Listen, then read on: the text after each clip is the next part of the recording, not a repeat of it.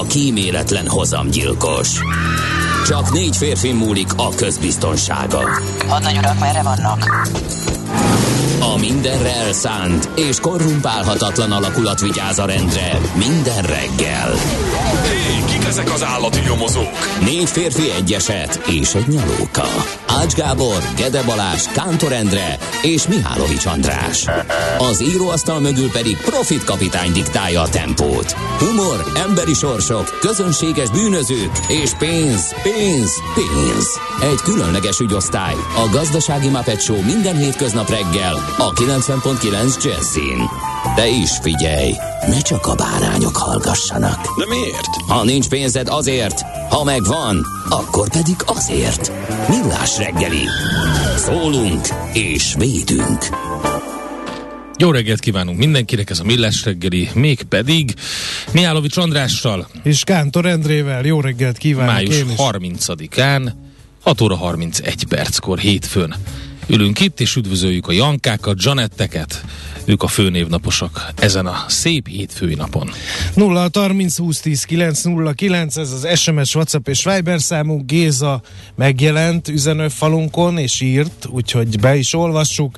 Gyermeki örömmel nézem, ahogy néha mellénk keveredik egy másik vonat, és úgymond megelőz. Persze tudom, hogy az nem úgy van, de mégis. Köszönjük szépen. Aztán- Ehm, van még? Szép reggelt a feleségemnek, nagyon tetszett a fél hét előtti zene. Igazi ébredős zene, mivel a feleségemnek tetszett, így nekem is. Nagyon örülünk neki.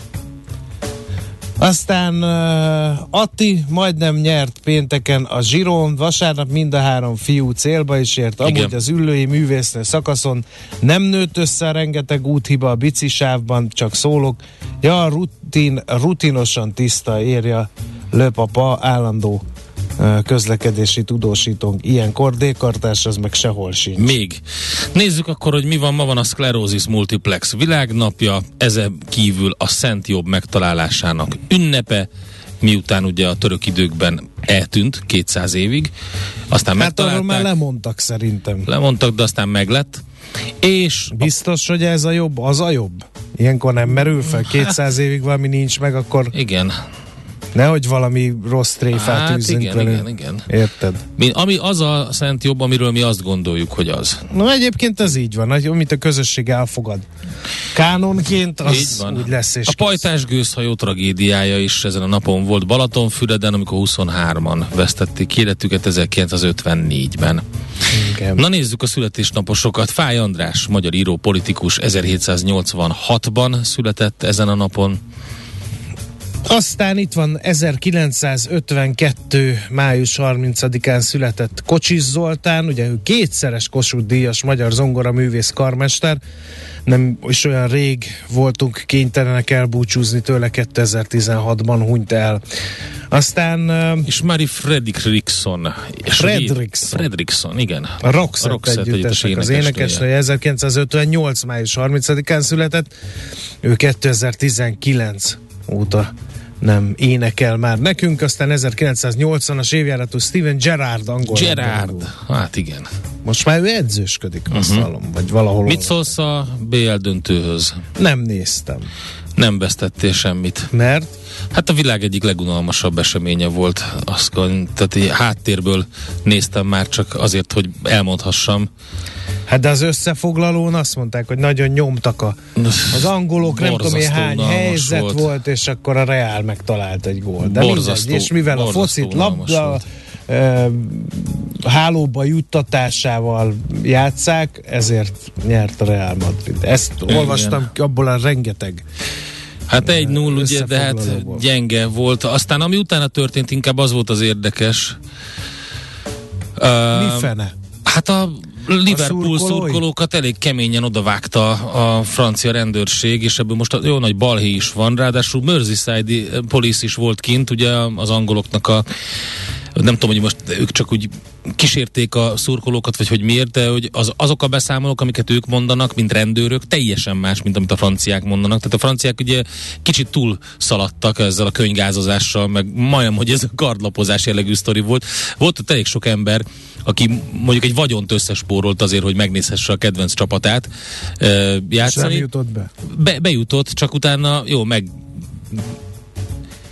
könyv, könygázt sprézték, meg ütötték, De hát verték. valami csak kiváltotta ezt hát, a reakciót, nem Igazából a francia rend, állítólag a francia rendőrök félelme, hogy megjöttek a Liverpool szurkolók, akik egyébként köztudottan a békésebbek közé tartoznak És kik a, a az angol gárdában. Azt nem, nem tudom, de hogy a Liverpool az nincs ott a, a szurkolói a, a leg, legrosszabbak között. Na mindegy, hát most ebből van egy nagy ügy, már vizsgálódik az UEFA, úgyhogy azért is kérdeztem. Tehát a, konkrétan lehet, hogy még érdekesebb az egész ügy, mint, a, mint maga a bajnokok ligája döntő volt. Na de hát én nem vagyok egy nagy foci rajongó, úgyhogy lehet, hogy simán rosszul látom. Javítsatok ki 0 30 20 10 9 0 9.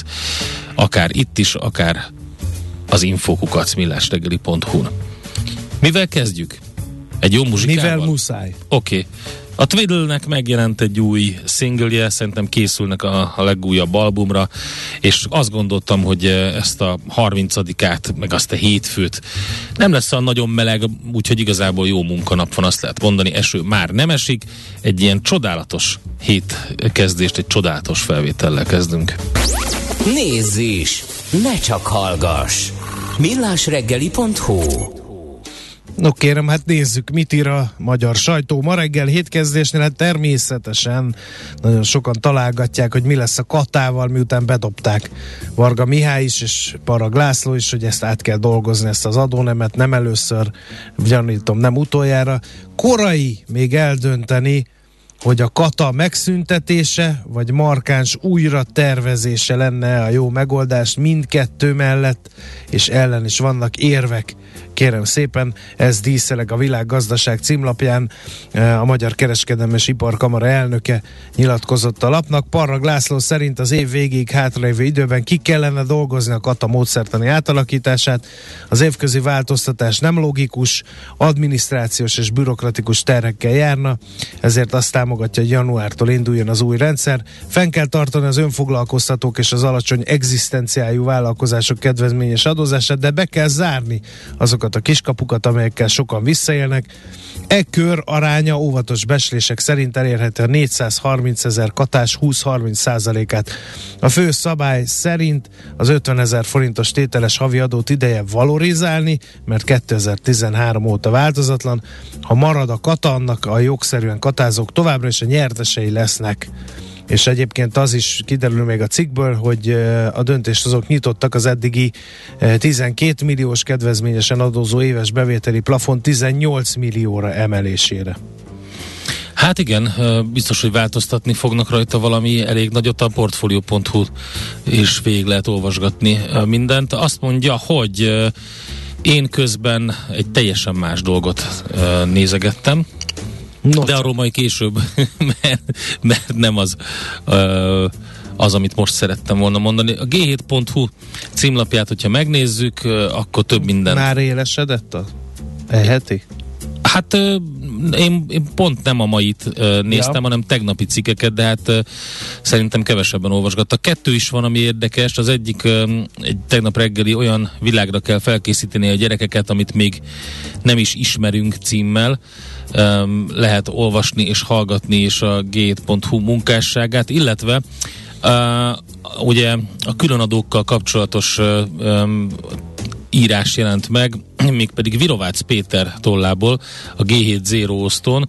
Virovácz Péterrel milyen mi is szoktunk beszélgetni, ő az ING senior közgazdásza, az elemzői szeglete a G7-nek ez. Azt mondja, hogy az új adóknak nem lesz inflációs hatása, kivéve, ha mégis.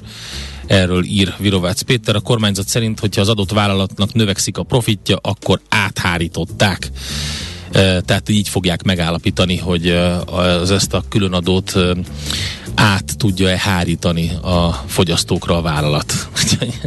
Nagyon érdekes elképzelés, mindegy, érdemes átolvasgatni. Aztán népszava címlap sztoria az arról szól, hogy lesújtó országkritikát kaptunk. Hm. Egy hazai munkavállaló harmadával kevésbé termelékeny az uniós átlagnál világít rá az Európai Bizottság országjelentése. Ennek egyik fő oka, hogy az Orbán kormány az uniós és hazai támogatásokat 2010 után egyre kevésbé az arra kiérdemesült hatékony vállalkozások, sokkal inkább a hozzá közel álló, kevésbé versenyképes cégek felé irányította véli az Európai Bizottság. A másik oka jól képzett, illetve felsőfokú végzettségű munkavállalók egyre feszítőbb hiánya. Még az uniós testület szerint a magyar kormánynak sokkal inkább az innovációt kellene ösztönözni. A Palkovics László régió ipari miniszter tagadja, hogy a magyar gazdaság egy összeszerelő üzem lenne. A kutatás fejlesztés terén egyébként a lemaradók közé tartozunk. A népszava cikke szerint a magyar gazdaság ebbéli teljesítménye az uniós átlaghoz képest csökken. Az egyik oka munkaerő nem megfelelő képzettsége, a gyenge oktatás. Magyarország nem teljesítette az Európa 2020 stratégia korai iskola elhagyás csökkentésére és a felsőfokú végzettségének, végzettségek arányának növelésére vonatkozó célokat sem írja tehát a népszava. Aztán a kicsi, a nagy meg a statisztika, erről is a lap ír. Nekem megvan az átlagbér, de 20 éves gyakorlattal a környezetemben viszont szinte senkinek magyar kell lakunk, ott nem ismerek olyan embert, aki ennyit keresne, mondta a dohánygyári műszerészként dolgozó Ferenc a népszavának, amikor őt és vagy fél száz másik embert, utcán sétálókat, áruházak előtt parkolókat, vendéglátóhelyeken időzőket kérdezett meg a lap Pécsen a KSH adatairól. Azt szerint ugyanis bruttó átlag keresett már egy ideje fél millió forint felett jár az országban. Hát igen, de az egy, mind a kettő egy ilyen, tehát az a fegyverpénzes hatás, tehát ez ilyen kiugró volt. Igen. Na mindegy, döbbenetes ez az Még azok adat. is kételkednek, akik többet keresnek ennél, írja a lap. Idén lefújják az árleszállításokat a bevásárlóközpontokban, írja a napi.hu. A termékek drágulása még messze nem követte le a költségemelkedések mértékét a ruházati kiskereskedelemben, mivel a mostani árszintek éppen a pszichológiai határokat súrolják, további áremeléseket már nem igen lehet elfogadtatni a vásárlókkal. A boltosok ezzel ugye azt kockáztatnák, hogy eladhatatlanná válik a termékük, az idei év vízválasztó lehet a kereskedők számára, amennyiben a gazdasági környezet helyzet tovább romlik, akár tömeges üzletbezárásokra is sor kerülhet 2022 végétől. Az árleszállításoktól viszont vala, valószínűleg elbúcsúzhatunk, ha csak nem a nagy uh, kiskereskedelmi cégeknél, akiknek a nagyobb a mozgástere. Minden esetre a napi.hu legfrissebb Mi lesz így az outletekkel, Endre? Hát azok mindig mennek, azok így. Hát de oda kell áru, úgy van megépítve, hogy úgy van megépítve, mint Párndorf, akkor hogy oda mennek az emberek, mert azt be van égve, hogy ott olcsóbb és jobb. Na jó, zenéjünk gyorsat, és akkor utána megnézzük, hogy mi történt a tőzsdén. Hol zárt? Hol nyit? Mi a sztori? Mit mutat a csárt? Piacok, árfolyamok, forgalom a világ vezető parketjein és Budapesten. Tőzsdei helyzetkép következik. A Tőzsdei helyzetkép támogatója a hazai innováció vezető gyógyszeripari vállalata, az alapító születésének 150. évfordulóját ünneplő Richter Gedeon nyerté. Nagyon messze van már péntek, sajnos, de Másfél százalékot esett a Buxa hét utolsó kereskedési napján 38.644 ponton fejezte be a kereskedést. A vezető papírok mindegyike esett kisebb-nagyobb mértékben. Egyedül a MOL tartotta magát 2,2%-os plusz volt az olajpapírnál 2560 forintról kezdve. Az OTP 5,3%-os mínuszt hozott össze 8530 forinton zárt. A Richter fél százalékkal megúszta 7300 forintos záróértékkel, a Magyar Telekom pedig 3,62 százalékot esve végül 373 forinton fejezte be a kereskedés. Az Opus volt még forgalom tekintetében ott a vezető négyesek, négyes mögött, de az egy kövér nullát hozott össze a hét utolsó kereskedési napján. Az x kategória, ez a tőzsde előszobája, ott azt kell látnunk, hogy egész nagy volt a pörgés három papírban is. Az egyik az Oxotec, az plusz 9,8%-ot hozott össze. A Glosterben is volt kereskedés rendesen, de be kellett érni a 4,5%-os plusszal. A nap viszont nagy forgalomban másfél százalékot esett. Közben nézem, hogy mi történt a devizafronton, hát eléggé ramatyul áll a forint. Ma reggel is. is mind néztem. a dollárban, mind az euróban volt egy elég komoly felszúrás. Uh, elérte a az euró dollár, ugye az euró forint a 395-ös, és meg is haladta azt a szintet, aztán utána vissza erősödött kicsit, de 393 63-on van az euró, a dollár pedig um, 366.08-on, úgyhogy nem állunk jól. Viszont Amerikában meg minden szipi szuper. Ma nem lesz kereskedés, mert hogy zárva vannak a, a Memorial Day miatt a piacok, ugye ez a katonai szolgálatban elesett férfiak és nők tiszteletére rendezett ünnep, és hát egy csomó minden lesz, felvonulás, megemlékezés, családi piknik, grill, úgyhogy ez egyébként a nyári autós szezonnak nevezett időszak kezdetét jelenti az Amerikai Egyesült Államokban, úgyhogy lehet, hogy ezek a cégek felkészülhetnek.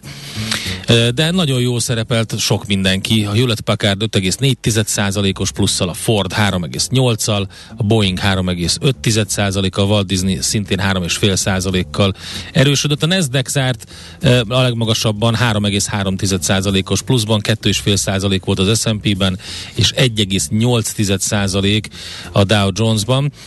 Um, Japánban és Hongkongban is a pozitív hangulat uralkodik, mert hogy um, úgy tűnik, hogy ezt át sikerült adni a mai napra Amerikából. Hát az egész Ázsia teljesen zöld, a Hang Seng Index 2% körüli pluszban van, a Nikkei több mint fél százalékos pluszban, a Shanghai értéktőzsön 0,3%-os pluszban. Amerikára visszatérve még, nézzünk még jó szereplő papírokat, azt mondja, hogy a, azt néztem, hogy a, a luxus márkák meglódultak, az értékesítések eléggé komoly pluszban vannak, Louis Vuitton például. Na de a vesztes oldalon is vannak. Hát és, ha megnézzük a veszteseket, egyébként a legnagyobb vesztes a Bristol Myers Squibb volt 1,8%-os minusszal, a Philip Morris 1%-kal, tehát a vesztes oldal nem volt olyan erős. Nyilván ezekből a pluszokból látszik, hogy a jókedv visszatért az Egyesült Államok piacára. Hol zárt? Hol nyit? Mi a sztori? Mit mutat a csárt? Piacok, árfolyamok, forgalom a világ vezető parketjein és Budapesten. A tőzsdei helyzetkép támogatója, a hazai innováció vezető gyógyszeripari vállalata, az alapító születésének 150. évfordulóját ünneplő Richter Gedeon nyerté. Nem beszéltünk, hát nem is tudtunk volna beszélni, de csak a Facebook oldalunkon sem búcsúztunk el Hauman Pétertől, de akkor ezt most verbálisan megtesszük. Megdöbbentő volt sok mindenki számára, sokan nem is tudták, hogy egy komoly betegséggel küzd, és hát ez a méltósággal viselt hosszú betegség után hunyt el szombaton délután. Olvastam, a 81 éves volt egyébként, a Lehocki Zsuzsával volt egy interjú, és azt olvastam, aki ugye nem csak kollégája, hanem barátja is, hogy azt mondta a Leocki Zsuzsa, hogy pár hónapja Hauman Péter még azt mondta, hogy meggyógyították, sok mindenre készült. Volt ez, tavaly nyáron bejelentette, hogy végleg visszavonult, de aztán ugye szeptemberben lehetett még látni színpadon a, a Macskák jubileumi 1500. előadásán, és azon úgy tűnt, hogy még jó egészségnek örvend, Um, úgyhogy, um, és azt mondta róla Lehocki Zsuzsa, hogy fiatal volt még a halálhoz, egy éve még nyoma sem volt annak, hogy ekkora lenne a baj. Um, hát rengeteg. Az a, az a helyzet, hogy egy ekkora legendáról, egy ilyen nagyságról borzasztó nehéz egy pár szóban is így megemlékezni, um, hiszen az a sok minden, amit a színpadon láthattunk tőle, a, tudom a revizorban, rengeteg uh, Shakespeare előadás uh, elképesztő, és hát nyilván a film, filmekben ugye végig kísért minket, nem csak a hangjával, például a Vukban gyerekkorunktól kezdve, de hát ott volt ugye a Kemény Kalap és Krumprior. Um, vagy hát még mit tudom én, lehetne még sorolni, e, rengeteg. Neked mi volt a kedvenc? Hát természetesen az indul a bakterházban. Sanyi, indul a bakterház. Sanyikám, de nagyon tetszett a, a macskafogóba is. Ah, igen, a abszolút. Safranek. És a Ványat, Ványatovics. Vinyov. Vi, Vinyov, Ja, Érdekes, hogy a legtöbben egyébként néztem, hogy az emberek ki mi módon emlékszik meg róla. A legtöbben ezt az, emblematikus három nővéres előadást osztották meg az én ismerőseim közül. Igen. A, Igen. Hát az a, nagyon a erős Körmendi volt. Jánossal, Igen, meg, igen. A, meg a, a Hauman Péter és a ú, hogy is hívják most Na, majd mindjárt rákeresel pontosan, hogy megírják 0630 20 10 909. Ö, Pont azon gondolkodtam, hogy pénteken ajánlottuk a Vizsga című filmnek ugye a második, vagy a folytatását, mert ugye 2011-ben mutatták be a vizsgát, ez egy, a Bergendi Péter második rendezése volt, hogy az 56-os forradalom utóéletét mutatja be, és abban is, abban is játszott. Márkus László, Márkus na László, beugrott, igen. bocsánat, rövid az eszem. Igen, ő szerepel a három nővérben, még uh, Hauman Péter, meg Körmendi János oldalán. Igen, na, bocsáss meg, hogy közben. Nem, semmi, hogy ö, pont most mutattuk, vagy beszéltünk róla pénteken, hogy a Játszma című film ugye az uh, június 9-én kerül a mozikba, hogyha jól emlékszem. Abban Rozgonyi ezredest játszott a Halman Péter a vizsgában. Úgyhogy, de hát mondom, baromi nehéz uh, így A legkisebb ugrifüles, még ez Igen. ugrott. be. Ha, figyelj, a tüskés hátú barátom. Igen. Az volt a kedvencem gyerekkoromban. Igen. Úgyhogy hát igen, Hauman Péter, legyen neki könnyű a föld. Óriási ö, színész, legenda volt ő. Na, én azt mondom, hogy adjuk át a terepet Czoller Andinak, aki jön a hírekkel mm, és új infókkal. ne felejtsük és el. mit ne felejtsünk el. Az egészséges erotikát. Ja, Majdnem hát elfelejtettem. És érdekes, hogy Ezért nagyon mondom, hogy kevesen nehéz. mondták. Igen, nagyon. De most itt tényleg beleszaladtunk volna abba, hogy itt napestig sorolhatnánk Hauman Péter emblematikus alakításait, de nem fogjuk ezt megtenni. Csak így hirtelen, amíg beugrottak gyorsan. Jön Czoller Andi a legfrissebb hírekkel. Hókuszpók hangja, írja Tessék. a hallgató, tényleg. Igen. Megunhatatlan. Megunhatatlan. Hírek, aztán utána jövünk vissza Budapest rovatunk után, eh, majd arról fogunk beszélgetni, hogy eh, jön az ugye az új csomag, kiigazi, költségvetési kiigazításnak is lehet nevezni. Ki fizeti? Ez lesz a kérdésünk. A reggeli rohanásban könnyű szemtől szembe kerülni egy túl szépnek tűnő ajánlattal. Az eredmény krétával körberajzolt tetemes összeg. A tethelyen a gazdasági helyszínelők, a ravasz, az agy és két füles csésze és fejvállalakzat. A lehetetlen küldetés megfejteni a Fibonacci kódot. A jutalom egy bögre rossz kávé és egy olyan hozamgörbe, amilyet még Alonso Mosley sem látott. Millás reggeli, a 90.9 Jazzy Rádió gazdasági mapetsója. Vigyázat! Van rá engedélyünk! A Millás reggeli főtámogatója a Superautomobil KFT, a Schiller Autó család Lexus Pest márka kereskedése Újpesten. Schiller Autó család. Autók szeretettel. Jó reggelt kívánunk, 7 óra 8 perckor kezdjük a Millás reggelit itt a 90.9 Jazzy Rádion, Kántor Endrével. És Mihálovics Andrással. Te most kezded? 0 30 A 20 10 6.30-kor kezdtük. Ja, de már ez egy villanás. Újra kezdjük, jó, rendben. 0 30 20 10 9 0 9 SMS, WhatsApp és Viber számunk is ez. Imádom, hogy a gyötrelmes hétfőt feldobjátok ilyen isteni zenékkel. Köszönet érte, írja a hallgató. Hát mi is elég gyötrelmesnek éljük meg ezt a hétfőt. Mit tagadás, úgyhogy köszönjük szépen, hogy köszönöd. Na, nézzük, uh, mi hír a közlekedésben, Endre, mert bizony ott uh, azért Ott van. van? egy kis fennforgás néhány helyen. Budapest legfrissebb közlekedési hírei, itt a 90.9 Hát Jazzin. az egyik az az, hogy azt írja a BKK Infor, ö, hogy jelző lámpa hiva van a Soroksári út, Kvassai Jenő út csomópontban.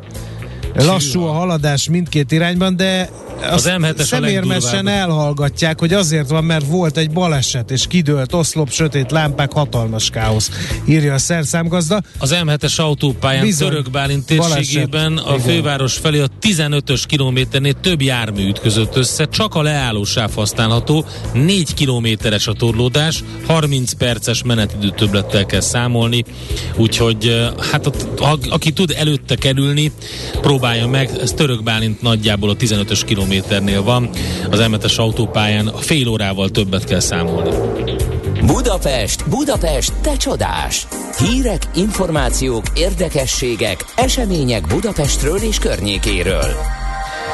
Aki trollin utazik, az most nagyon-nagyon figyeljen, mert hogy infraérzékelős utas számláló berendezéseket helyeztek üzembe az elmúlt években beszerzett trolli buszokon. Erről a BKK adott ki eh, közleményt, az MTI eh, hozta ezt le. Uh, 143 trolli közlekedik, ebből minden tizedik volt alkalmas arra, hogy automatikusan utasforgalmi adatokat gyűjtsön. A járművekben már korábban beépített utasszámlálás alkalmas készülékeket egy műszaki fejlesztés hiánya miatt eddig nem lehetett aktiválni.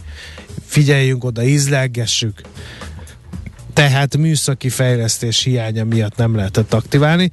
Az elmúlt hónapokban azonban elvégezték az informatikai fejlesztéseket, teszteket, ezért újabb 60 Skoda Solaris Trollino trollibuszon helyezték üzembe a mérőket. Mostantól ezek a járműveknek az ajtaja felett folyamatosan infraszenzorok mérik a fel és leszállók számát.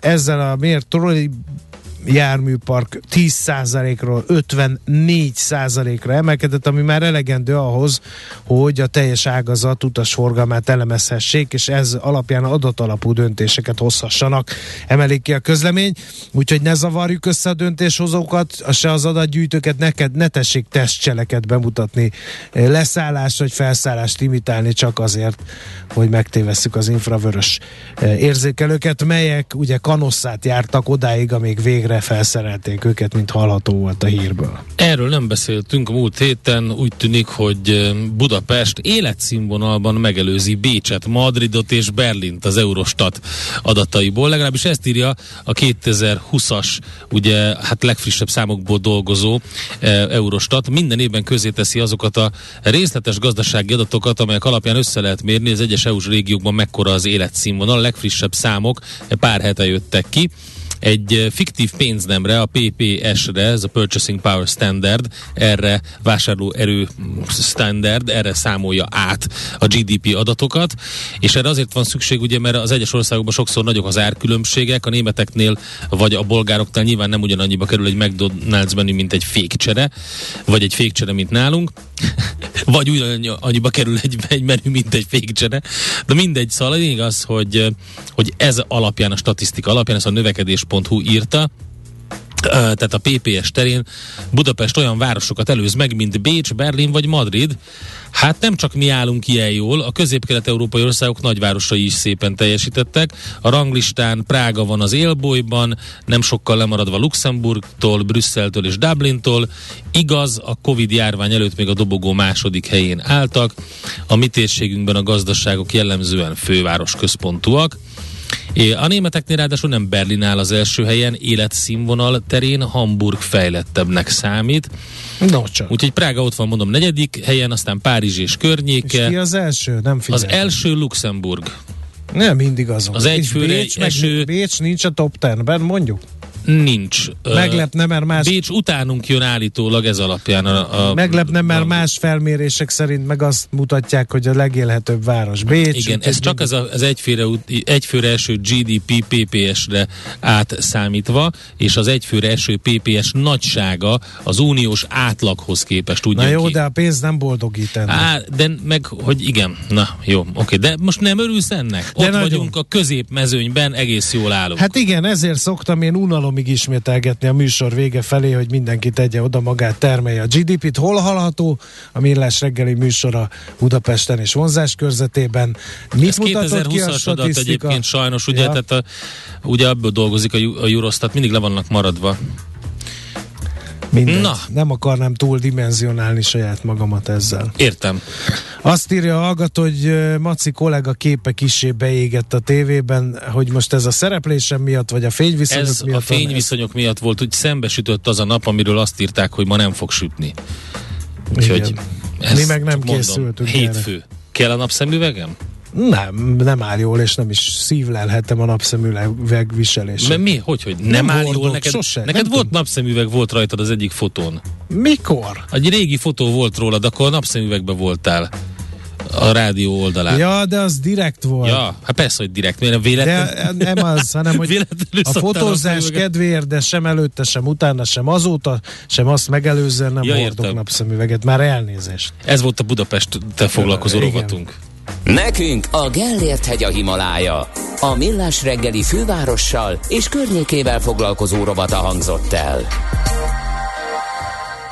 Még egy újdonságot lejátszunk, mielőtt elkezdjük ezt a elég kemény témát így hétfőn. Különlegességet. Különlegességet, újdonságot, csemege. Exkluzivitások. A Scary Pockets nevű zenekar, egy formáció, az így félig meddig a Pomplamoose-ból áll. Minden esetre Jack Conti az egyik alapító tagja ennek a, a formációnak is. Igen, így van. És ők nagyon termékenyen dobálják ki az új felvételeket, az egyik, amit most találtam. Az ember kösse meg a kezét, csak így eresztheti szabadjára a képzeletét. Millás reggeli. No, hát megy a vita, hogy kinek fáj, miért ezt, miért így, miért ennyit, azokat miért nem, mi az extra profit, ugye a kormány új csomagjáról van szó, úgyhogy gondoltuk egy nagyot, hogy csinálunk egy szájbarágot, csak hogy mindenki értsen minden. Ebben lesz segítségünkkel Pogácsa Zoltán, közgazdás, szociológus, a Soproni, Soproni Egyetem docense. Szervusz, jó reggelt! Jó reggel! Azt, no. hogy mi az extra profit, azóta megfejtettük. Volt egy szavazásunk a Viberen, és arra szavaztak a legtöbben, hogy, és ez a definíció szerintem rajta fog ragadni, az extra profit az, amikor a profit elveszti profit jellegét. Úgyhogy ezt 46 százalék gondolt. Jó. De lépjünk egy, lépjünk egy kicsit vissza, azt javaslom. Hozzá kellett nyúlni ilyetén módon a költségvetéshez? Tehát nem volt nagyon más mozgástere a kormánynak? Ezt hogy lehet? Ilyetén módon, ilyetén módon azt nem tudom, de hogy hozzá kellett nyúlni, az elég világos, hiszen több mint 2600 milliárd forintos hiány eh, volt, és ugye még csak májusban vagyunk, tehát Eh, az, hogy a költségvetés destabilizálódott, az szerintem nem kérdés, hogy ilyetén módon kellett volna hozzányúlni, arról szerintem érdemes. Jó, beszéljünk is erről majd egy kicsit később, de az okokat is tegyünk rendbe, hiszen azért a kormány híres volt arról, hogy nagyon fegyelmezett költségvetési politikát folytat, aztán jöttek a választások, ilyen egyszerű a hiány elszaladásának az oka? Hát ha megnézi az ember, hogy mik voltak a legnagyobb tételek, akkor alapvetően igen. Tehát a két legnagyobb tétel az ugye az egyik ez a e, SZIA visszatérítés, a második pedig a 13. havi nyugdíj. Én ezt annyival tenném egy kicsit bonyolultabbá, hogy e, ha az ember több kulcsos adót akar SZIA-ban, már pedig nagyon sokan, tehát majdnem a komplet ellenzék, és őszintén szóval Fidesz fele is e, több kulcsos adót akar, akkor akkor ez nem olyan egyszerű, hogy csak, és effektíve ez egy két kulcsos eszéja, tehát lássuk be, hiába nem hívják annak, de ez egy két kulcsos eszéja. Szóval ez nem olyan egyszerű csak, hogy akkor ezt törődjük el teljesen, és menjünk vissza az egy kulcsosba, mert hogyha valaki tényleg két kulcsosot akarna, akkor ennek van egy ilyen költségvetési hatása. 13. havi nyugdíj az megint nem olyan egyszerű, hogy akkor törődjük el teljesen, hiszen van Magyarországon nagyságrendileg egy ilyen 650 ezer nyugdíjas, aki a létminimumnál kevesebbet kap nyugdíjban. Tehát nagy valószínű, nyilván nem 13. nyugdíj kéne, nem 12 havi nyugdíj kéne, sokkal nehezebb elvenni a 12 havi, 12. havi, mint a 13. havit, és, és nyilván a magas nyugdíjakat nem kellene tovább pótolgatni, de, de azért az, hogy rendezni kéne a nyugdíjak alsó részét, azt megint csak azt gondolom, hogy egy méltányossági kérdés lenne, tehát szerintem be kéne azt a szabályt vezetni, hogy létminimum alatt ne legyen nyugdíj Magyarországon, és, és az se ennyire egyszerű, hogy akkor teljes egészében Mondjuk vissza, ráadásul, hogy a kormány elköteleződött, tehát több választások alatt is után is elmondta, hogy egyiket se akarja idén visszacsinálni a kettő közül. Uh-huh. Tehát ebben nem volt mozgástere. No, um, és akkor térjünk rá a fő témára. Um, ezt a lyukat be kellett foltozni, ezt most már mindenki láthatja. Nem is olyan egyszerű ezeknek a dolgoknak a rendezése, ezt meg most láthatjuk. De vajon uh, vajon gazdasági szempontból, és most nem politikai szempontból mennyire jó ötlet szerinted, hogy hát kipécézzünk néhány ágazatot, és azokat jól megadóztatjuk, másokat meg nem? Szerintem érdemes azzal kezdeni, hogy Magyarországon ez most felháborodás fog kelteni, de Magyarországon extrém alacsony a, a, a vállalatok adóztatása. Tehát azt, hogy Magyarországon 9%-os társasági nyerességadó van, míg mondjuk Nyugat-Európa nagy részén 30-33 százalék Németországban, Franciaországban, az Egyesült Államok sok tagállamában is. Igaz, hogy van olyan, mint Delaware, ahol effektíven nem adóztatják a és oda tömörül az összes amerikai nagyvállalat, de, de azért az általános adóztatási szint sokkal magasabb Nyugat-Európában, mint Magyarországon. Viszont ugye a kormányzat Magyarországon rendszeresen ilyen különadókkal operál, tehát nem szedi be a rendes társasági adót. A, de tegyük hozzá, hogy az itt lévő multiknál még ennél is kevesebb, az effektív adókulcs az, az, az, az még a 9-nél is jelentősen alacsonyabb, azt csak a magyar KKV-knak kell ténylegesen megfizetnie. Tehát, hogy arányaiban sokkal kevesebb társasági adót szed be mint Nyugat-Európában. Ezt egyrészt kompenzálja a nagyon magas áfával, ami ugye azért szintén részben a vállalatokat sújtja, másrészt pedig időnként beszedi ilyen szelektív különadókkal, amelyek egy idő után nem is különadóként funkcionálnak, hiszen hosszú éveken keresztül életben maradnak, vagy újabb különadók csapódnak rá. Tehát ugye szerintem kiszámíthatatlanná teszi az adózás Magyarországon, ami nem jó a vállalkozásoknak, de szerintem sokkal jobban járnánk azzal, hogyha egy rendes nyugat-európai szintű, de hosszabb távon kiszámítható uh-huh. Társasági nyerességadózás. Mennyire baj az, hogy ez felemás? Mert most villódzik itt az üzenő falunk, hogy mindenkinek van egy ötlete, hogy kiket lehetne még megadóztatni, építőipar, kaszinók, idegenforgalmi vállalkozások, stb. stb. Jön Ezért mondom, ötlet. hogy igazából nem random kellene csinálni, meg szelektíven, hanem akkor azt kellene mondani, hogy van egy, van egy teljesen általános társasági nyerességadónk egy tisztességesen magas szinten, és ezt mondjuk 5 évre, 10 évre tartjuk, és akkor kiszámítható a gazdálkodás. Uh-huh. És akkor nem kell azon vitázni, hogy bezzegőt kap, bezzegőket adóztatják, őket nem adóztatják, őt miért nem. Uh-huh. Ugye hát de most meg fogják lépni azt, hogy a sok adó elkerülő rejtett foglalkoztató katás is lényegében többet kell, hogy fizessen. Hát ez is azért tarthatatlan állapot.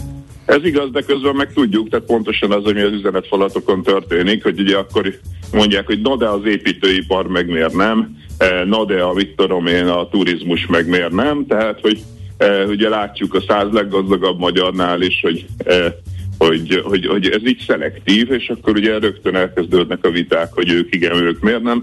Hogyha lenne egy rendes, általános, mindenkire vonatkozó, tisztességesen magas szint, és Magyarország nem azzal akarna folyamatosan versenyezni, hogy adókat csökkent, és ilyen kvázi offshore-szerűen alacsony adókkal akarna operálni, hanem a, nem véletlen alakult ki a Nyugat-Európában Eh, az az adózás szint, ami nagyon-nagyon hasonló egy csomó országban, amely magasabb eh, társasági adókkal operál. Nézzük akkor ezt az extra profitot, mert ö, engem nyilvánvalóan elküldtek mert ez a melegebb éghajlatra pénteken, amikor elmondtam, hogy ö, ami, amit most láttunk, az nem sokba különbözik. Ugye 2014-ben már felmerült, meg, meg korábban is e, egyszer, hogy hát ez pontosan a marxista gazdaságtanból, mintha ki lenne másolva. A... Ne, nem, én ezt nem gondolom egyébként. Tudom, hogy a neoklasszik klasszikus főáramú közgazdaságtan nem ismeri azt a kifejezést, hogy extra profit, Viszont vicces módon, mondjuk az angol száz üzleti sajtóban rendszeresen használják azt a kifejezést, hogy windfall profit, uh-huh. ami szó szerint ilyen eh, szélbe hozta eh, ad, eh, szélbe hozta profitot jelent, ami azt jelenti, hogy bizonyos időszakokban valamilyen okból a nagyvállalati szektornak a szokásosnál is magasabb profitja van. Tessék rámenni akár Financial Times, Economist. Most például a olajvállalatokkal kapcsolatban írják ezt a brit-amerikai üzleti sajtóban, és azt hiszem, hogy igazából ez a magyar extra profit, ez a windfall profitnak a fordítási kísérlete, csak magyarul hülyé hangzan ez a szép. Hát akkor ez lost in translation, mert, mert úgy nem csak ugye a, a szó szerinti fordítása is, hanem az értelme is, tehát máshogy a hozzáállás ehhez. Ez, ez igen, tehát hogy a, a, a, igazából az azt jelenti, hogy bizonyos pillanatokban valamilyen okból, tipikusan azért egyébként, mert árképző ereje van. Uh-huh. Javasolnám nem a neoklasszikus közgazdaságtant, hanem egy Mihály Kalecki nevű lengyel közgazdász, a neoklasszikus közgazdaságnak igazából nincs árelmélete, ez a probléma. A uh-huh. neoklasszikus közgazdaságban tanban minden cég ár elfogadó. De ugye ez nem magyarázza meg, hogy hogyan képződik az ár, ha mindenki ár elfogadó. Ellenben Mihály Kalecki nek van egy elmélet, ami azt mondja, hogy minél inkább monopolisztikus egy vállalatnak a helyzete a piacon, tehát minél nagyobb részét uralja a, a, a, a, annak a piacnak, annál inkább képes úgynevezett markupot, tehát a összköltségeire rátenni egy bizonyos összeget, és ebből lesz a profitja. Tehát egy nagyon versenyző piacon, ahol nagyon sok kicsi szereplő versenyez, ott alacsony lesz ez a markup, ahol viszont ö, ö, mondjuk oligopolisztikus vagy monopolisztikus a piac, ott árképző ereje van ezeknek a cégeknek, és az, hogy mondjuk infl- magas inflációs környezetben rá tudnak tenni akkora e, markapot, annyival tudják emelni az árakat ezek a cégek, hogy, hogy nem veszteségesek lesznek, és nem is a szokásos profit szintjük van, hanem ennél magasabb profit szintet realizálnak, miközben egyébként a hétköznapi embereknek ugye beleeszik az infláció a jövedelmébe, de ezek a oligopolisztikus cégek viszont masszívan nyereségesek, és ezért látni, és nem azokra gondolok, amelyek feltétlenül, amelyek Magyarországon adóztatnak, hiszen ezek között van masszívan nyereséges is, meg, meg nem annyira veszteséges is konkrétan. Meg veszteséges Igen. is konkrétan, így van, tehát ez, ez, ez ennél bonyolultabb, de hogy mondjuk a, a, a nagy nyugati energiakoncernekről, vagy az Amazonról, e, tehát az ilyen tech cégekről, azért kimutatták, hogy itt a válság alatt E, is, meg a, meg a magas infláció környezetben is masszívan nyereségesek Igen. tudtak maradni, és ezt hívja az angol száz irodalom windfall taxnek. Igen, azt okay. mondja hallgatónk, hogy égből pottyant lenne úgy jó. Is lehet, úgy is lehetne nevezni, sok, igen, sok okay. Na menjünk uh, még egy vitás kérdés erejéig tovább. Ez ki pedig az, végül? Így van. E, igen, hogy ki fizeti a cekket. Nem hát, mert ez, ezen is vitatkoznak, hogy igazából ez egy, egy, ez egy populista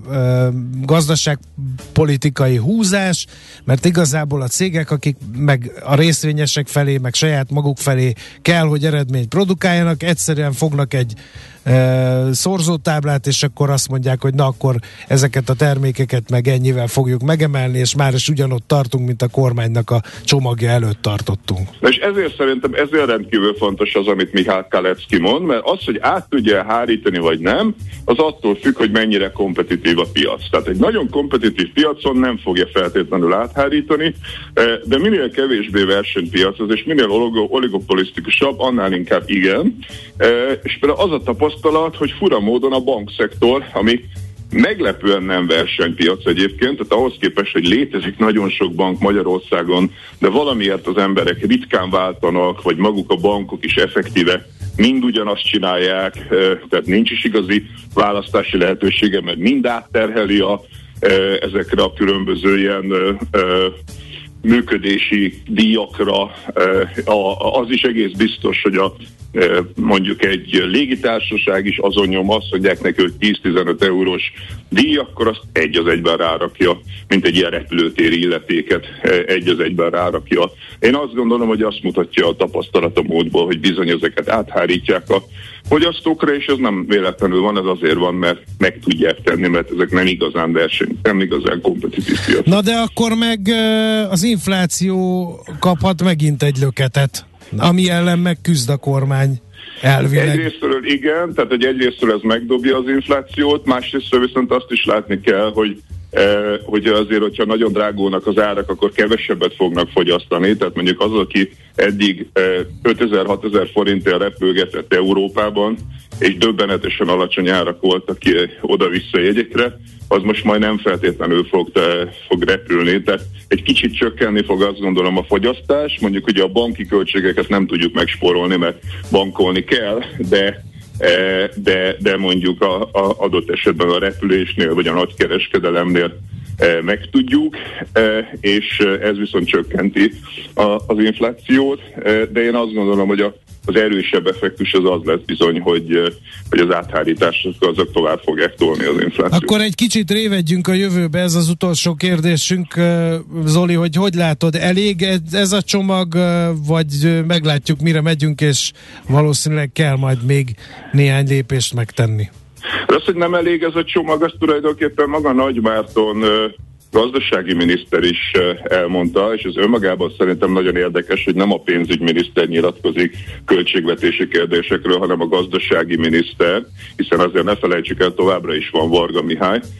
De ugye azt mondta, hogy idén 4,9%-os költségvetési hiány a cél, jövőre 3,5, és ugye az uniós szabályok szerint hosszabb távon még azoknak az országoknak is, amelyek nem eurós országok, ezeknek három alá kéne mennie, e, tehát e, itt egy, e, azért nyilván ebben az is benne van, hogyha a magyar gazdaság növekedik, akkor annak is van egy hatása, tehát hogy a GDP is nő egy kicsit, tehát nagyon sok függ attól, hogy mennyire lesz, mennyire marad magas az infláció, mennyire fog nőni a magyar gazdaság, de hogy ez még nem az a szint, ahol stabilnak mondható a magyar költségvetés helyzete, ez csak egy első lépés, ez egyelőre világosan látszik.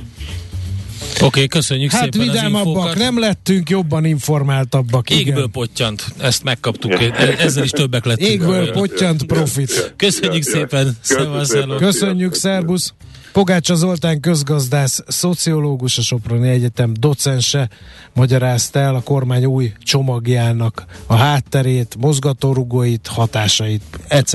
Lehet szavazni a Bajnokok Ligája döntővel kapcsolatban a Viber oldalunkon, keressétek a Millás reggelit a Viberen, és akkor írjátok meg, vagy szavazzatok, hogy Baromi unalmas meccs volt, majdnem eludtam rajta, izgalmas meccs volt, nagyon élveztem, vagy nem nézek focit. Jelen pillanatban ez vezet 56%-kal, ha nem nézek focit. Úgyhogy, de egyébként akik látták, azok közül többen voksoltak eddig arra, hogy izgalmas volt. Műsorunkban termék megjelenítést hallhattak. Ezt tudtad? A Millás reggelit nem csak hallgatni, nézni is lehet. Millásreggeli.hu Benne vagyunk a tévében. Mi várható a héten? Milyen adatok, információk, döntések hathatnak a forint értékére, a tőzsdei hangulatra? Heti kitekintő. A millás reggeli szakértői előrejelzése a héten várható fontos eseményekről a piacok tükrében. No, hát nem nehéz kitalálni, hogy mi az, ami mozgathatja az árfolyamokat, meg a, a forintnak az árfolyamát különösképpen. Hát az, hogy mit lép az MNB. Tardos Gergely az OTP elemzési központ vezetője, aztán vagy megerősít, vagy cáfol, de én erre tennék viszonylag szerény összeget. Hát nem szívesen állnék be a másik oldalra ezzel kapcsolatban nyilván, ugye a, a, azért a, a hazai piacon ez lesz a, a, a, a fő, tehát hogy igazából ugye két dolog, tehát kedden dönt ugye a, a, a jegybanki alapkamatról a monetáris tanács. Ez a kevésbé izgalmas dolog olyan szempontból, hogy a, az elmúlt hetekben azért már többször okozott vihart, amikor Virág Bardomás elnök kijött és elmondta, hogy a, a, a, csökkentik a, az alapkamat havi emelésének az ütemét.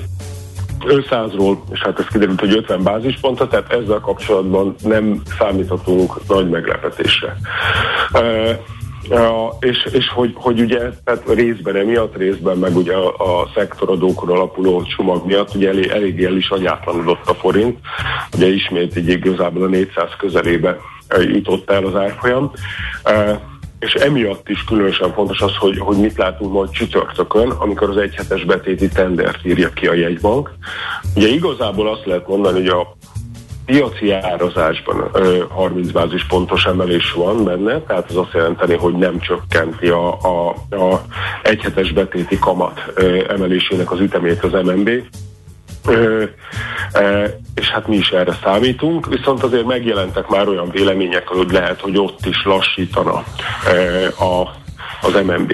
És ez azért lehet érdekes, mert igazából ugye azt tudjuk, hogy a, az a, a, az alapkamat, illetve az egyhetes betéti kamat majd valahol találkozik.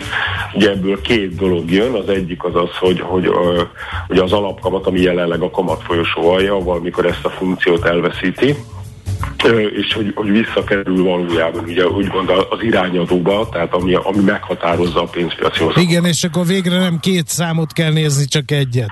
É, így van, így van, lassan, lassan, lassan, tehát én is bekattam, vagy hát úgy is mondjam, én is beleürülök ebben, mert így, így állandóan, an, ö, ö, még úgy is, hogy ugye nekem ez az egyik területem, azért nem tudom elkerülni azt, hogy össze keverjem a kifejezésekben, mert annyira a megszoktuk azt ugye, hogy azért az alapkamat elvileg az az, az ami a pénzpiaci hozamok szempontjából irányadó. Uh-huh. Amit ehhez, ehhez még hozzá kell tenni, ugye, hogy, hogy az, hogy mondjuk mennyit emel csütörtökön a jegybank, tehát ugye ha feltételezzük, hogy az egyik az 50 ponttal emelkedik, eh, a másik meg ugye tehát 6.45-ről 30-asával, vagy 20 bázisponttal, vagy 15-tel, akkor még azt sem olyan nehéz kiszámolni, hogy nagyjából hol kerülnek ezek közel egymáshoz, és ez meghatár, tehát hogy is mondjam, lehet arra következtetni, hogy hol érhet véget a kamatemelési ciklus, és ugye ha az egyhetes betéti kamatemelés ütemét lecsökkenti az MNB, a, tehát mondjuk 15 bázispontra, akkor az valahol ilyen július környékén 7 körül,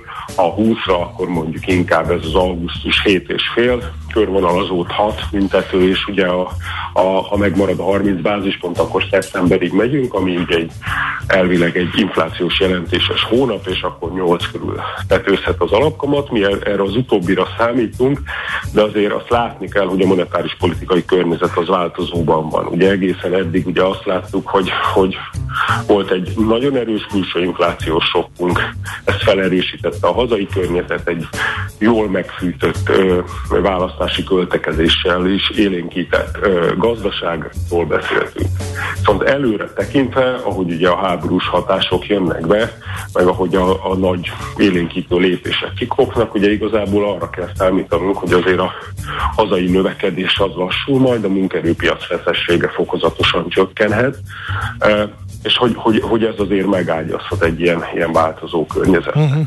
Úgyhogy igazából szerintem ezek a, e, ezek a kérdések itt a, a eheti hazai kamat döntéssel Igen. kapcsolatban tehát, hogy a csütörtököt kell nézni, és nyilván azt látjuk, hogy a, a, a piac nem nagyon szereti ezt a, a nem emelünk annyit, mint ami be van árazva, vagy mint amire korábban számítottunk történetet. Mert ez akkor lesz valamiféle forintpiaci lenyomata is, az biztos, hogyha nem lépnek. Nézzük az inflációt az eurozónába, ez is egy fontos makroadat.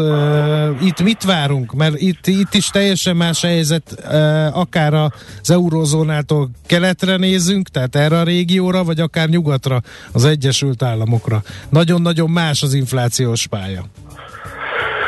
Hát ugye első ránézés egyébként annyira nem más, tehát ugye azt látjuk, hogy így át kell skálázni az összes csártot, és akkor hogy olyan dolgokat látunk, amit mit tudom én itt Kelet-Közép-Európában mondjuk utoljára így egy évtized, de körülbelül vagy még régebben, ugye a fejlett országokban meg inkább egy, há, egy négy évtizedet kell visszamenni ahhoz, hogy hasonló számokat lássunk.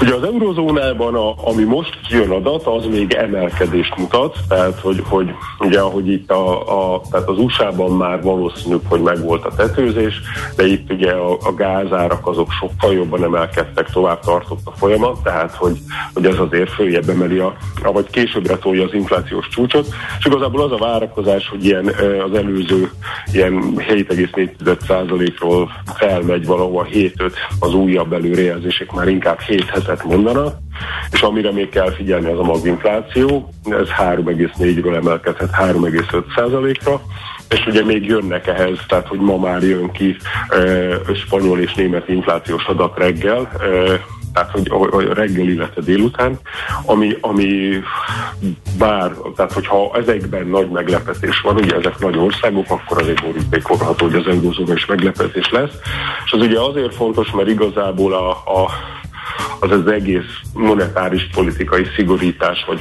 nem levezzük egyelőre normalizációnak, ez ugye azért az eurozónában is begyorsulni látszik.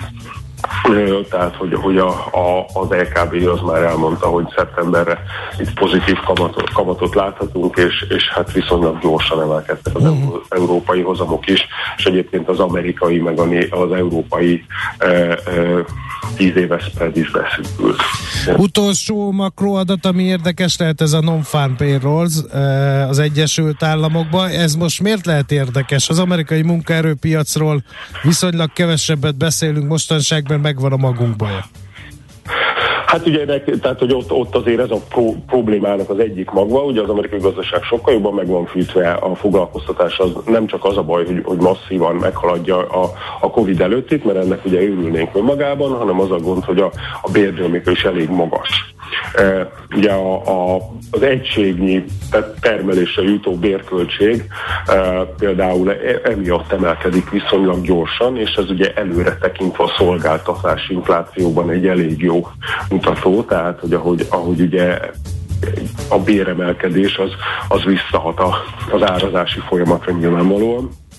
Úgyhogy itt, amit, amit igazából érdemes szerintem nézni, az nem is csak az, hogy, hogy, hogy, hogy mennyi volt a nem agrár munkahelyteremtés, hanem az, hogy igazából mi történik a bérdinamikával. Egy, nem is tudom, talán két hete volt az, amikor kijött a, a, a, az első e, termelékenység, vagy termelékenység és UL, tehát egységnyi bérköltség adat az USA-ra, és akkor az ugye elég jól felrobbantotta a hozamokat, és ugye ennek az, az pont az az oka, hogy azt látjuk, hogy a, az uh-huh. amerikai munkaerőpiac bérezésben sokkal erősebb, mint az európai, és hogy, hogy könnyen lehet, hogy az, hogy az infláció az mennyire lesz ragadós, abban ez lesz az egyik fontos. Okay. Jó, meglátjuk, befizetünk rá. Köszönjük szépen az összefoglalót. Jó hetet mindenkinek. Neked is. Szia, szia. Tardos Gergely, az OTP elemzési központ vezetőjével beszélgettünk arról, hogy mely makrogazdasági adatokra lesz érdemes figyelni ezen a héten. Heti kitekintő rovatunk hangzott el. Mire érdemes odafigyelni a héten? Mi elmondjuk. Az ember könnyen átsiklik valami fontos fölött, ha célirányosan egy valamit keres. Millás reggeli. No, hát az előbb beszélgettünk amerikai munkaerőpiaci adatokról, úgyhogy most egy kicsit folytassuk a munkaerőpiacról való elmélkedéseinket. Bence Robertel a PVC Magyarország People and Organization HR tanácsadási szolgáltatások igazgatójával. Jó reggelt kívánunk! Jó reggelt! Mert hogy van egy felmérés, ez a, ez a Hopes and Fears munkavállalói felmérés, amely azt mutatja, hogy minden ötödik munkavállaló azt mondja, hogy ő bizony fogja a kalapját, meg a kabátját, aztán veszi, Igen. és elmegy a következő Miben reménykednek? Mitől félnek? Igen. De e, e, én magát a folyamatot se értem. Valószínűleg nem elégedettek a fizetéseikkel? Hát ez egy elég összetett kérdés, úgyhogy így megyek szépen sorba. Menjünk. Fizetéssel kapcsolatban, meg elégedettéggel kapcsolatban. Annyit még a felmérésről, hogy ez egy 52 ezres minta globálisan. Hál' Istennek vannak magyar adataink is, tehát össze tudjuk hasonlítani azt, hogy mit gondolnak a világban a munkavállalók, vezetők, munkanélküliek, mert ugye a minta az teljesen vegyes volt, tehát uh-huh. voltak még diákok is, illetve teljesen szektor független, mert hogy mindenféle szektort megnéztünk. És igazából ugye beszélünk Amerikában, már itt kapcsolódjak az előző beszélgetéshez, erről a Great Resignation nevű folyamatról, hogy mindenki így a Covid után úgy döntött, hogy újra definiálja az életét, és elkezd valami mással foglalkozni, és ez ugye kezd begyűrűzni Európába is, és igen, a mostani tervek szerint 20% a munkavállalóknak az szeretne váltani. Egyébként megnevezték azt is, hogy mi ennek az oka. Alapvetően a top 3 az egyrészt a fizetés, tehát ha valaki vált, akkor leginkább azért vált, mert nagyobb fizetést szeretne kapni. Ez egyébként világszerte 71 százalék az okok között, ez Magyarországon 86. Tehát itt nálunk... De ez meg azért furcsa, mert hogy közben meg lendületes béremelkedésről szólnak a hírek lendületes. Ez még se elég lendületes nem, akkor? ez nem elég lendületes. Aha. Egyébként erre is, erre is van érdekes adat a felmérésben, mert a munkavállalóknak a, a 35%-a nyilatkozott úgy, hogy ha nem is váltana, de szeretne az idei évben fizetésemelést kérni. Ez Magyarországon 27 százalék. És egyébként ez nagyon szépen összekapcsolódik azzal, hogy ki milyen foglalkozást űz, mert hogy a hiány szakmáknak a művelői illetve hát a leginkább azoknak a szakmáknak a képviselői, akik olyan tudás birtokában vannak, amire most a piacon leginkább szükség van, ők még szeretnének pénzt kérni. Úgyhogy még nem elég ez a bérspirál, de hát megint csak az előző beszélgetésekhez az infláció az húzza a béreket fölfelé, ha a bérek mennek fölfelé, akkor azok főleg szolgáltatási szektorban húzzák a az árakat fölfelé, tehát egyenlőre mi azt Hát ez az úgynevezett árbér spirál, a múlt héten mi beszélgettünk erről, hogy Igen. ez egy elég komoly veszély a mostani gazdasági helyzetben, hogy ez bekövetkezik. E, érdekes e, lesz ezt látni, meg lehet, hogy fájdalmas is. Viszont az is érdekes, hogy aki váltana... Igen, tehát hogy nem csak több pénzt akarnak, nem csak hanem több más pénzt akar, hanem mást. Ugye erről, erről, erről már volt egy célzás a, az igen, első igen. mondatok között, hogy nem feltétlenül csak a fizetés, meg hogy újra definiálták nagyon sokan az életüket a Covid Így van. Alatt. Tehát, hogy a fizetés mellett szinte hasonló egyébként, főleg globális szinten az indokok között, az a fajta önmegvalósítás vagy kiteljesedés iránti vágy, amit valaki egy újabb munkahelyen keresne. Egyébként erre itthon is látunk példákat, ugye nagyon sok olyan fiatal, középkorú munkavállalót látunk, aki az előző két évben mondjuk elköltözött vidékre, és onnan kezdett dolgozni, majd kedvet kapott ahhoz, hogy ő teljesen mással szeretne foglalkozni. Egyébként ugyanez a trendek, ugyanezeket a trendeket látjuk Nyugat-Európában, meg, meg az USA-ban is, és, és ezért nem csak, hogy is mondjam, munkahelyváltók vannak, hanem szakma vagy hivatásváltók is sokan, tehát mindenképpen ez a második. Ez az, amikor marketing igazgatóból mm, kecskesajt készítő lesz így például? Van, igen, ez, ez a sérvisnyei kecskesajt készítő, uh-huh. így van, tehát ez, ezek azok a levágott öltönynadrágokkal, tehát ilyen sztorit is tudok, aki, aki levágta az öltönyeinek a nadrágját, meg, a, meg az akójának a szálát, és akkor elment kecskéket nevelni, de azért nem ilyen extrém, hogy is mondjam, példák Majd visszajön, mert az nagyon kemény kenyér. Én csinálom csináltam, nem kívánom mindenkinek. Is lehet, is lehet, de egyébként még érdemes megnézni azt, hogy az indokok között van az, hogy önmagam lehetek a munkahelyen, ami azért szerintem egyre inkább behozza ezt a diversity inclusion kérdést, tehát hogy mennyire tud valaki gyakorlatilag szabadon önmagát felvállalva a munkahelyén dolgozni, és azért ez ez behoz egy ilyen. Ez mit jelent? Ez nekem annyira homályos, hogy kimondhatom a véleményemet, vagy akár ha úgy hát tetszik, az, és olyan hangulatom van, akkor, akkor ezt most azért akarom, hogy az Endre is értse, hogy miért vagyok boldogtalan, tehát hogy vagy a, vagy a piros haj. A tehát, millás reggeliben Mihálovics András igen. nem lehet önmaga, igen. elnyomjuk. Igen.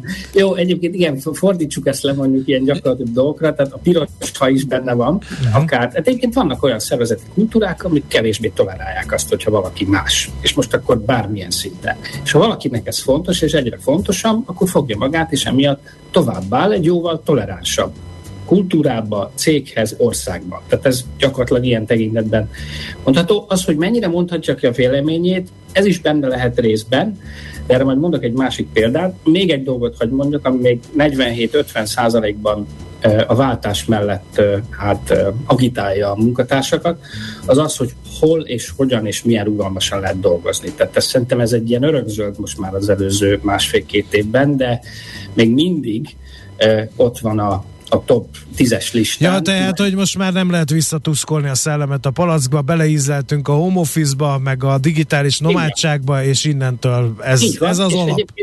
Ha már a félelmekről beszélünk, akkor nagyon sok munkavállalónak megvan az a félelme, hogy egy éven belül őt visszakényszerítik teljes irodai munkába. E, ez gyakorlatilag Magyarországon egy 30%-os arányú félelem, a világ többi részén ez valamelyest kisebb, de ez szemben áll azzal az adattal, hogy mindössze 11%-uk akarja a munkavállalóknak ezt valóban. Nyilván ez attól, attól függ, hogy, hogy ez lehetséges vagy nem, de a megkérdezettnek az 55%-a az tud uh-huh. a fiskot dolgozni. Nagyon érdekes az is, ez is egy keresztem én nékem, hogy társadalmi, politikai, gazdasági, környezetvédelmi kérdésekben mennyire tud szétszakadni egy munkahely, mert van, aki mondjuk kisebbségben érzi magát, mert éppen van egy kánon a munkahelyen, egy adott politikai, vagy gazdasági, vagy környezetvédelmi kérdés, kérdésről. Itt van az orosz-ukrán háború, tehát ha valaki eh, mondjuk egy olyan munkahelyen dolgozik, ahol elítélik az orosz agressziót, ő pedig eh, közben azért eh, úgy gondolja, hogy az oroszoknak a lépése az jogos volt, az sem érezheti valami jól magát a munkahelyén, mert hogy ezt lehet, hogy nem ismeri kimondani. Nem, de a felmérés azt mutatja, hogy ezeket a témákat egyre inkább beviszik a munkahelyre a munkatársak, és több mint kétharmadunknak pozitív tapasztalata van ezzel kapcsolatban, hogy ezekről a kérdésekről lehet beszélni. Az egyharmadnak vagy semleges, mondjuk a 20%-nak negatív.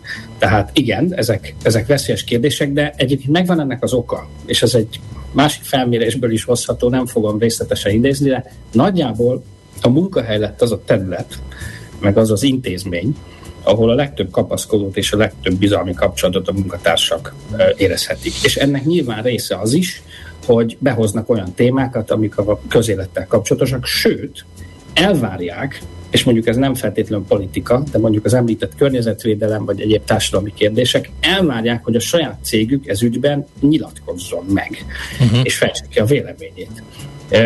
Azért, azért egy nagyon fontos kérdés ez, mert gyakorlatilag, hogyha nézzük négy fontos intézményt, kormányzat, politika, sajtó, cég, saját cégem, illetve civil szervezetek, akkor gyakorlatilag az utóbbi két évben kormányzat és sajtó bizalmi indexe az lement. Köszönjük! De nem miattunk, András, úgyhogy... Nem miattad, nem, nem. Ez, ez leginkább egy social media, tehát hogy azért... Igen, igen, igen, igen, értjük, mi ezt beszéltünk is erről. És gyakorlatilag nem maradt más, mint a saját munkahelye mindenkinek, ahova gyakorlatilag a családján, meg a saját. Ez meg egy érdekes kérdés lesz mert elnök vezérigazgató úr globális politikában, környezetvédelmi kérdésekben meg kell, hogy nyilvánuljon, miközben nem biztos, hogy minden tudása rendelkezésére áll. Az utolsó kérdés azért azt vitassuk meg, hogy mert félve kérdezem, hogy van olyan, aki elégedett a munkahelyével? És ők milyen arányban vannak? Na. Ebben a legnagyobb különbség egyébként Magyarország meg a, meg a többiek között. Globális szinten 71% elégedett azzal, ahol éppen dolgozik. És Magyarországon ez a szám 33 százalék. Annyiban hagy kavarjam ezt még meg, hogy az elégedetteknek egy része is szeretne távozni. Tehát sokkal nagyobb fejtörés ez most a cégvezetőknek, mert az elégedettség meg az elkötelezettség az nem feltétlenül egyelő már a lojalitással. Hm. Hiszen olyan munkatársak, akik tök jól érzik magukat, is szeretnének akár Hát ez tényleg nagy fejtörés lehet. A HR, HR-rel foglalkozni az elmúlt négy-öt évben, ugye még a digitalizáció volt egy nagy fejtörés. Há, gondolhatták igen, volna, hogy mi jön ezután, amikor a, a digitalizáció, a vállalati kultúraváltás volt az, amiről mindent szólt, és utána jött a Covid a, és az igen. összes többi vele járó. És oh. most van egy újabb helyzet, tehát igen, igen. HR-esnek meg cégvezetőnek lenni ilyen Szerintem a HR-esek mindegyik ilyen sandán nézegeti a kollégákat, hogy vajon ez is le akar lépni? Titokban, pedig nagyon jól nevetgélnek mindig kávézás közben. Nagyon jól érzi magát, igen, igen. A csapatépítőn is úgy látszott, hogy nagyon szerette a kollégákat, de most már semmi sem biztos. Na, Robert, ez a valóság. Most igen. ez a valóság. Ja, nagyon Isten. szépen köszönjük. A PVC-nek egy globális munkavállalói felméréséről beszélgettünk. Hopes and Fears, így meg lehet találni, ha valakit részletesebben érdekel. Köszönjük szépen, további szép napot! Köszönöm, szép napot! Bence Roberttel beszélgettünk a PVC Magyarország People and Organization HR tanácsadási szolgáltatások igazgatójával. Megyünk tovább Czoller Andi lehet elégedett? híreivel. Lehet. Hát én. A Czoller Andi? Ja, én ja, elégedett vagyok. De te elégedettnek Nézd, tűz, de, de a távozás vagyok. gondolatával A vállalati bulira azért megyek el, mert fizetik a szállást és a piát. Ja, azt te fizetted, tehát ott neked igen, köszönöm. Igen. igen. Azt az én vagyok az ügyvezető. Igen, Ezért te fizetted. Most, amíg jön Czoller Andi hírei, tartunk egy gyors továbbképzést hogy látom én az orosz-ukrán helyzetet. Okay. Nyugodj meg, Endre. Rendben. Szeretnénk itt tartani. Rendben. Kicsit rendben. kevesebb fizetés. Jelentkezett Vastag Zsolt bűszaki vezető, akinek köszönhetjük a...